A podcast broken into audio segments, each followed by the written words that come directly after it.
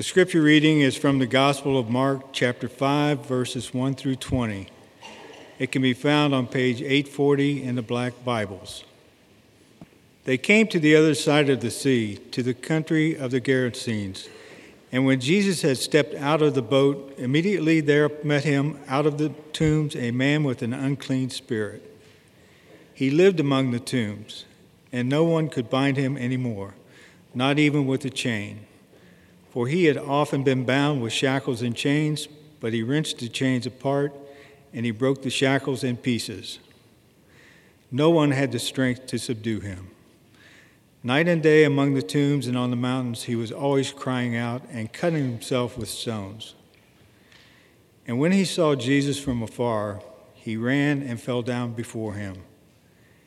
And crying out with a loud voice, he said, What have you done? What have you to do with me, Jesus, Son of the Most High God? I assure you by God, do not torment me. For he was saying to him, Come out of the man, you unclean spirit. And Jesus asked him, What is your name? He replied, My name is Legion, for we are many. And he begged him earnestly not to send them out of the country. Now a great herd of pigs was feeding there on the hillside. And they begged him, saying, Send us to the pigs, let us enter them. So he gave them permission. And the unclean spirits came out and entered the pigs and the herd, numbering about 2,000, rushed down the steep bank into the sea and drowned in the sea. The herdsmen fled and told it in the city and in the country. And people came to see what it was that had happened.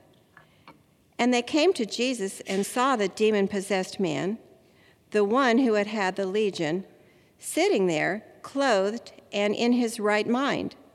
And they were afraid. And those who had seen it described to them what had happened to the demon possessed man and to the pigs. And they began to beg Jesus to depart from their region. As he was getting into the boat, the man who had been possessed with demons begged him that he might be with him. And he did not permit him, but said to him, Go home to your friends and tell them how much the Lord has done for you and how he has had mercy on you. And he went away and began to proclaim in the Decapolis how much Jesus had done for him, and everyone marveled. The word of the Lord. Thank you, John and Susan. And good morning to you. And I know what you're thinking right now. You are thinking, well, that's it. The stress has finally gotten to our pastor because he does not know that he read this passage last week and preached from it. Truth is, I do know that. I figured that out actually before the first sermon this morning. Uh, so this is on purpose. I want to hone in as we think about some of our initiatives at Christ the King, some of the ways that we're hoping uh, in 2020 uh, to uh, make headway into reaching our city and into some of the ways uh, that we use our resources to that end. I wanted to go back to this passage and shine a light a little bit brighter on just a couple of aspects on it. So let me pray, ask God to help us, and we'll dive into this passage. Lord Jesus, we do thank you that you have the power and ability and you delight to make all things new. You bring new light and new life.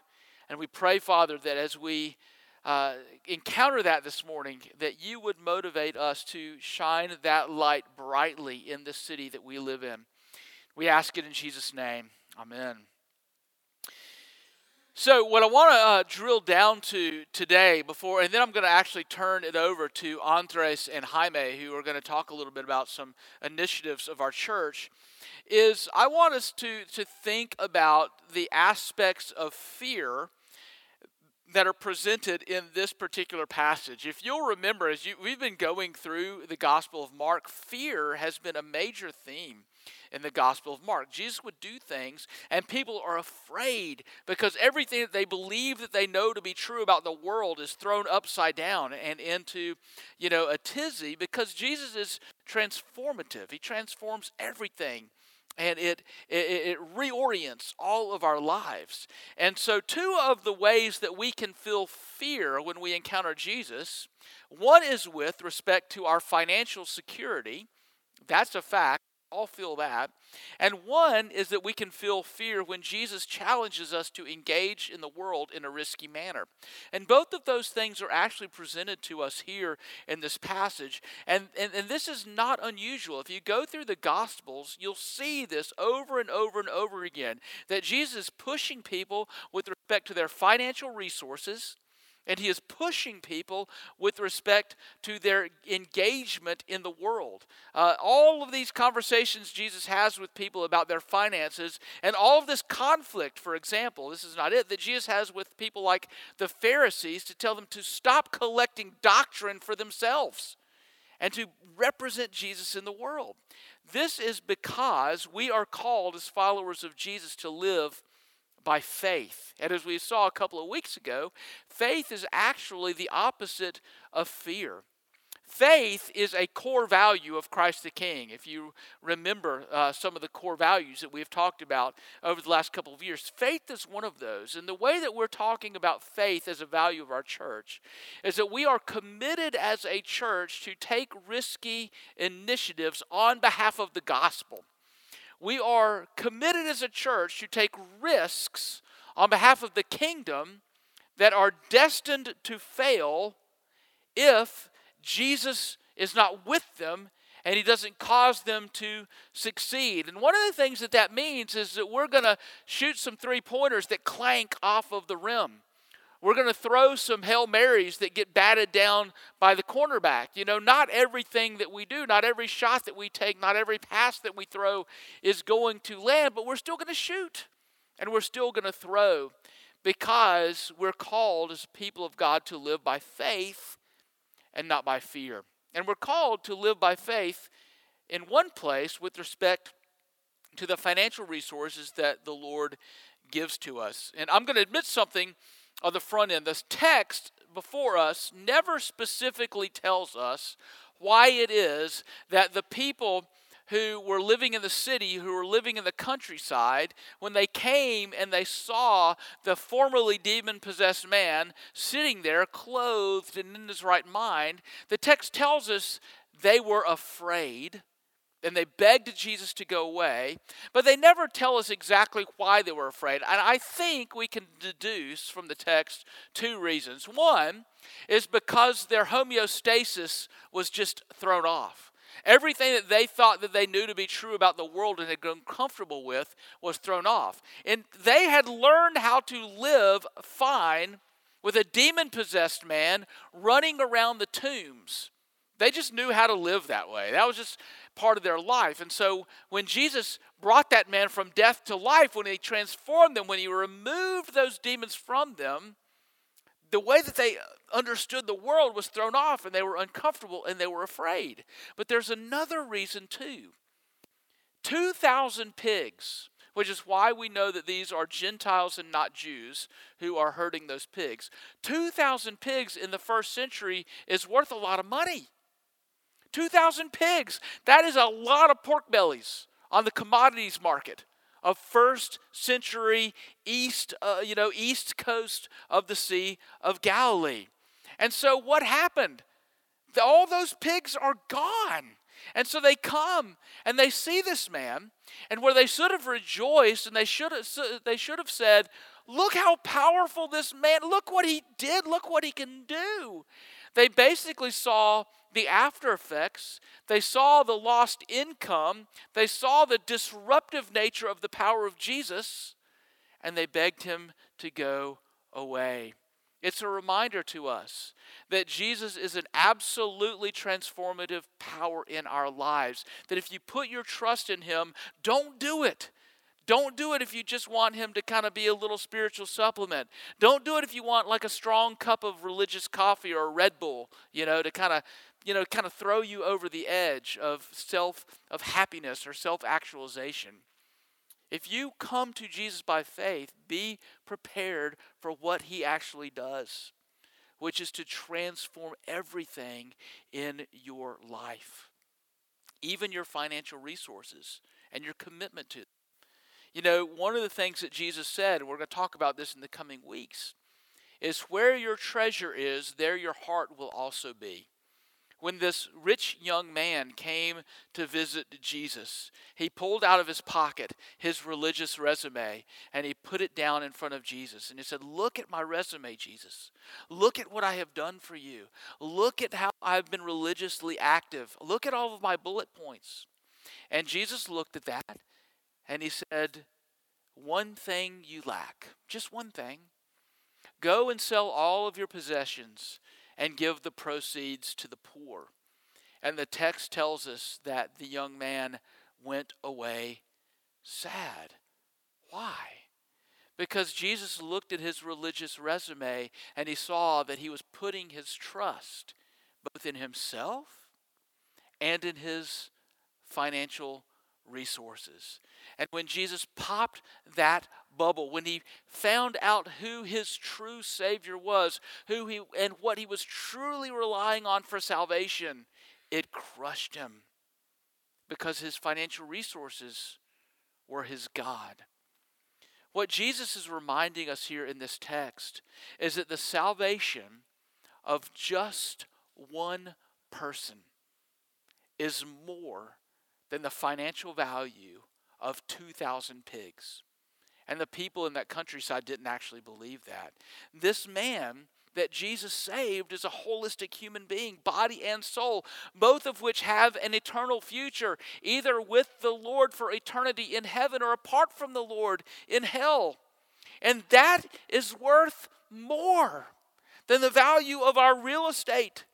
It is worth more than the security of our 401ks. It is worth more than our individual stocks. It is worth more than our business ventures. The eternal destiny of just one person. And that's disruptive to us, is it not? Do we actually believe that? Do we really believe that? Jesus tells us that if we live by faith, we'll trust Him with what He gives us for the purposes of transforming people in this world.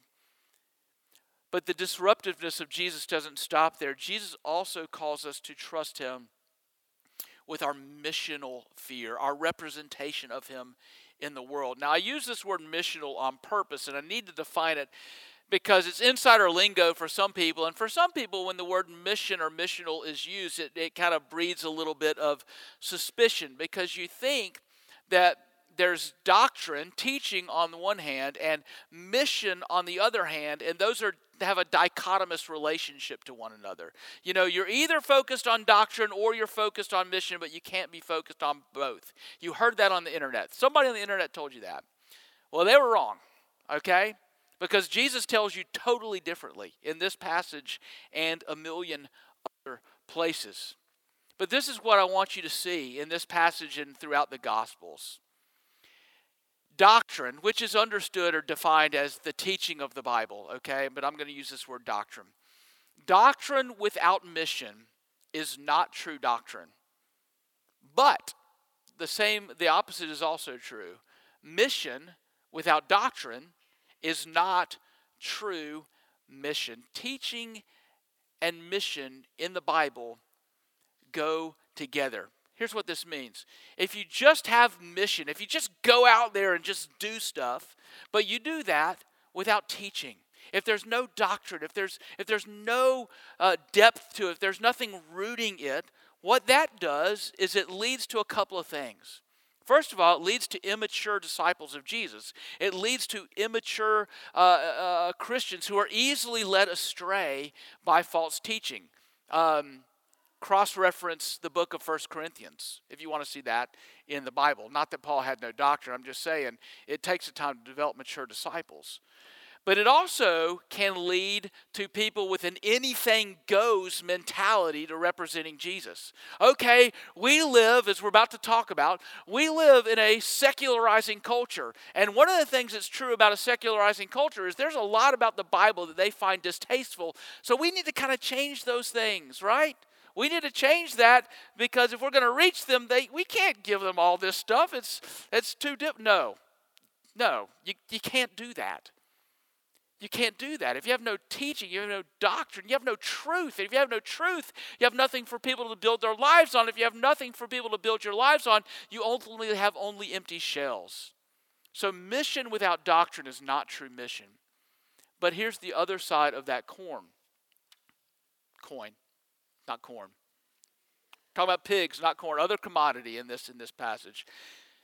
Doctrine just teaching, just collecting teaching and theology for ourselves that does not lead us into mission, that does not lead us to actively engage the world on behalf of Christ, breeds spiritual pride and arrogance. And that results ultimately in a bunch of intramural debates, basically Christians that just argue with each other all the time rather than taking risks to engage the world on behalf of Jesus. So, teaching and mission go together. Mission and teaching go together. Let me remind you from this passage what we saw last week that happened here. This man, who had been possessed by a legion of demons, was saved by the power of Christ who had mercy on him. In a sense, he became a disciple that day. He became a follower of Jesus. And so, what did he want to do? He wanted, the text tells us, to get in the boat and to go with Jesus. He wanted to be discipled by Jesus. He wanted Jesus to equip him. He wanted Jesus to teach him. But what does Jesus say? Nope, you can't come with me. Here's what I want you to do I want you to go back to your home and tell your friends what Jesus has done for you. And this is essentially what he did. He went there and told his friends what Jesus had done for him, and then he decided he was going to keep on going. And he went throughout all of the Decapolis. This guy, who probably knew very little about the Hebrew scriptures, this guy who really didn't know anything, went out and became a missionary and told people all that Jesus had done for him. Now, I want to make an important but a little bit of a tricky point here. So I'm going to say this again. This has become my, my new favorite saying. I'm going to probably learn it in Latin so it will sound better. But, but, but hear it again. Don't hear what I'm not saying. Okay? Please, don't hear what I'm not saying. What I am not saying is that the church bears no responsibility for discipleship and for equipping. Completely and totally and demonstrably from the Bible, false, right?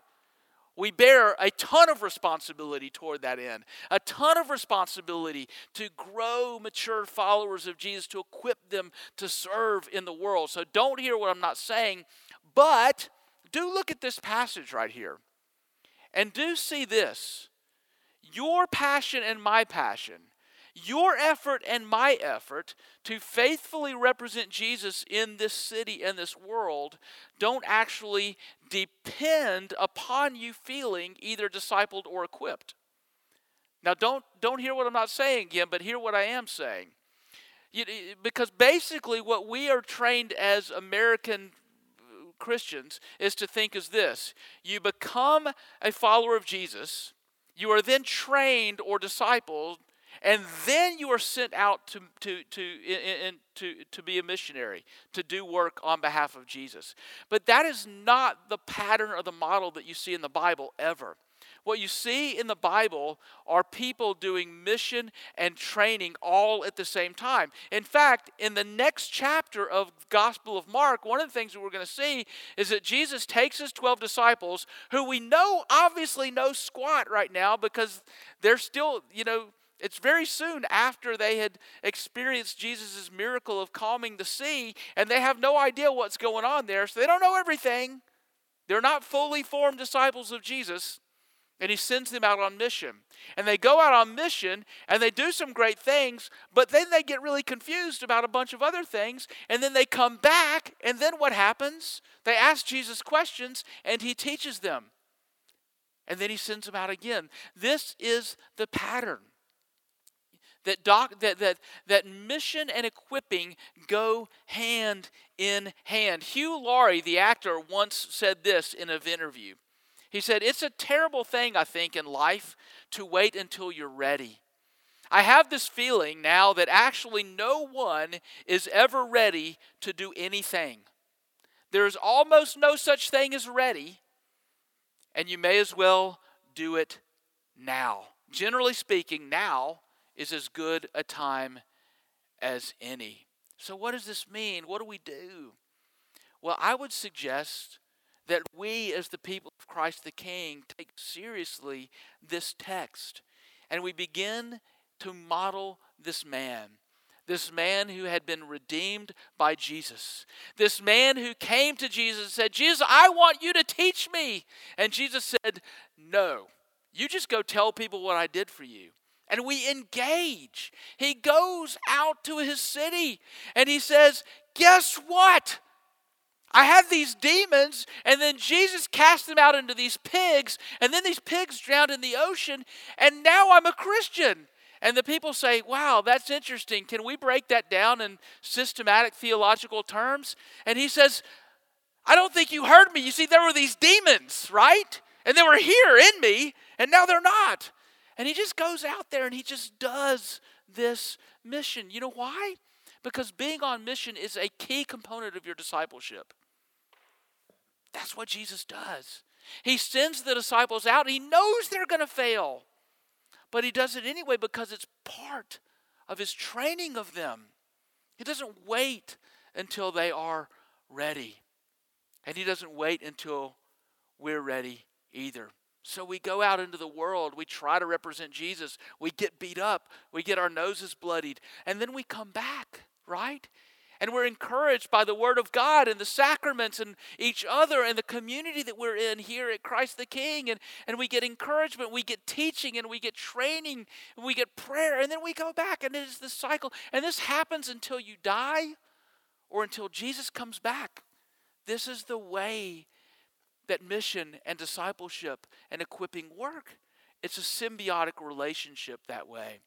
Tons of examples of that here, even at Christ the King, even among some of you. You know, there are major mission partners that we have in this church that people here started without knowing what they were doing. And then we said, hey, that's great. Can we support you? Little Lights is one of those ministries, if you've heard of that. Christmas Boxes of Blessing is one of those ministries where people just saw a need and went out there and started doing stuff and made some mistakes and then learned and then kept on going. You know, one of my best friends, I'll give you an example, I'm going to close with this, then I'm going to turn it over to Andres and Jaime.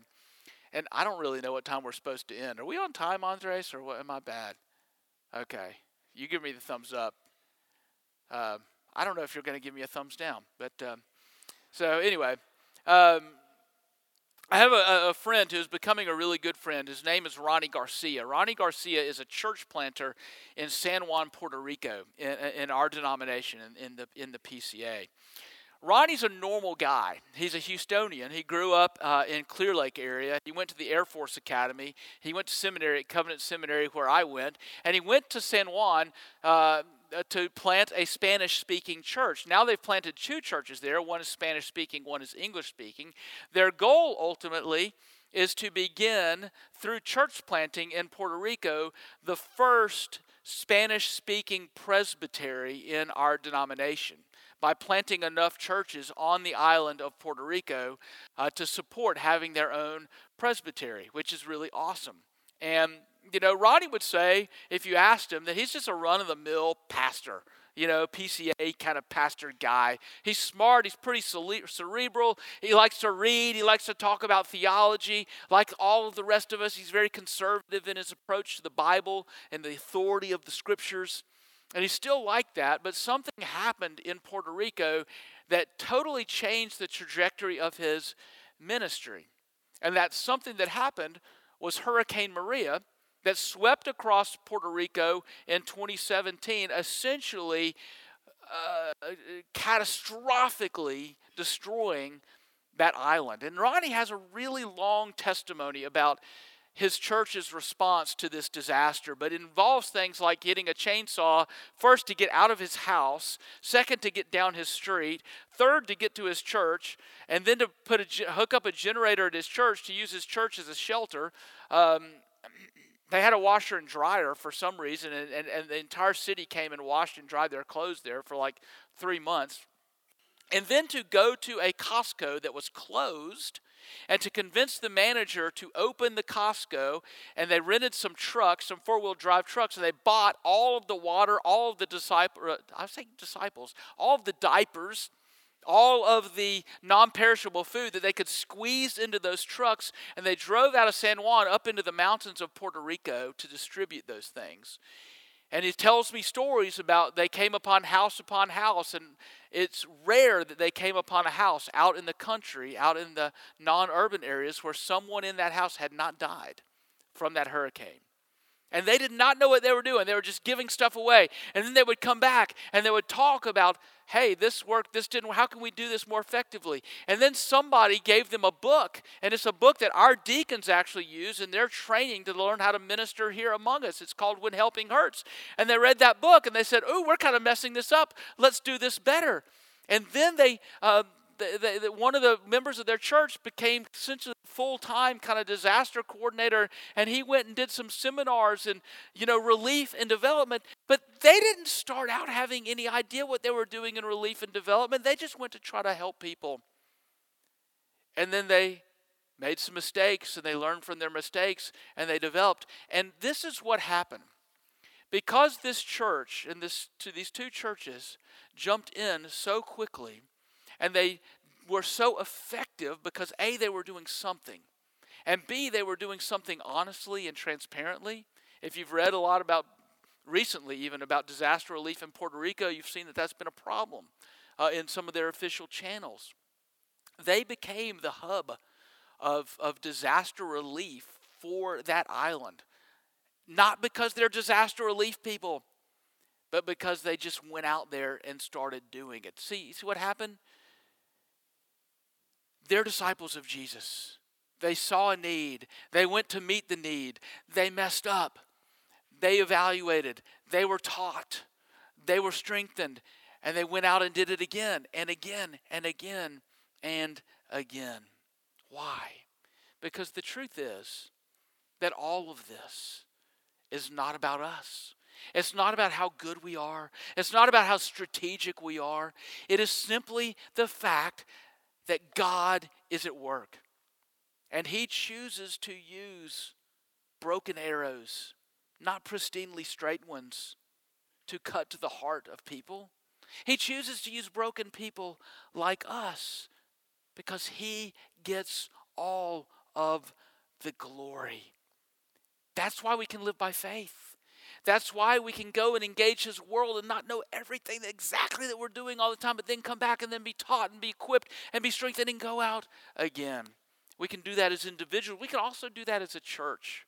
And one of the ways that we are called to lean in to this act of faith is in this daunting aspect of our vision of reaching Houston for Christ, which is, by the way, daunting and impossible. But we're serious about it. We're actually serious about trying to do that. And if you think about the city of Houston, all four plus million people, all of the languages that are spoken, all of the cultures that are represented here, all of the nationalities that are represented here, you will know by logic that that cannot all happen in this room. But if we're serious about it, it has to happen some way. And I wanted to invite Andres and Jaime Jimenez to come and talk a little bit about one initiative toward that end. And then we'll do a little bit of uh, discussion about finances for 2020 and offering and First Communion, which is awesome because I love those. We're going to get there, I promise. Yeah.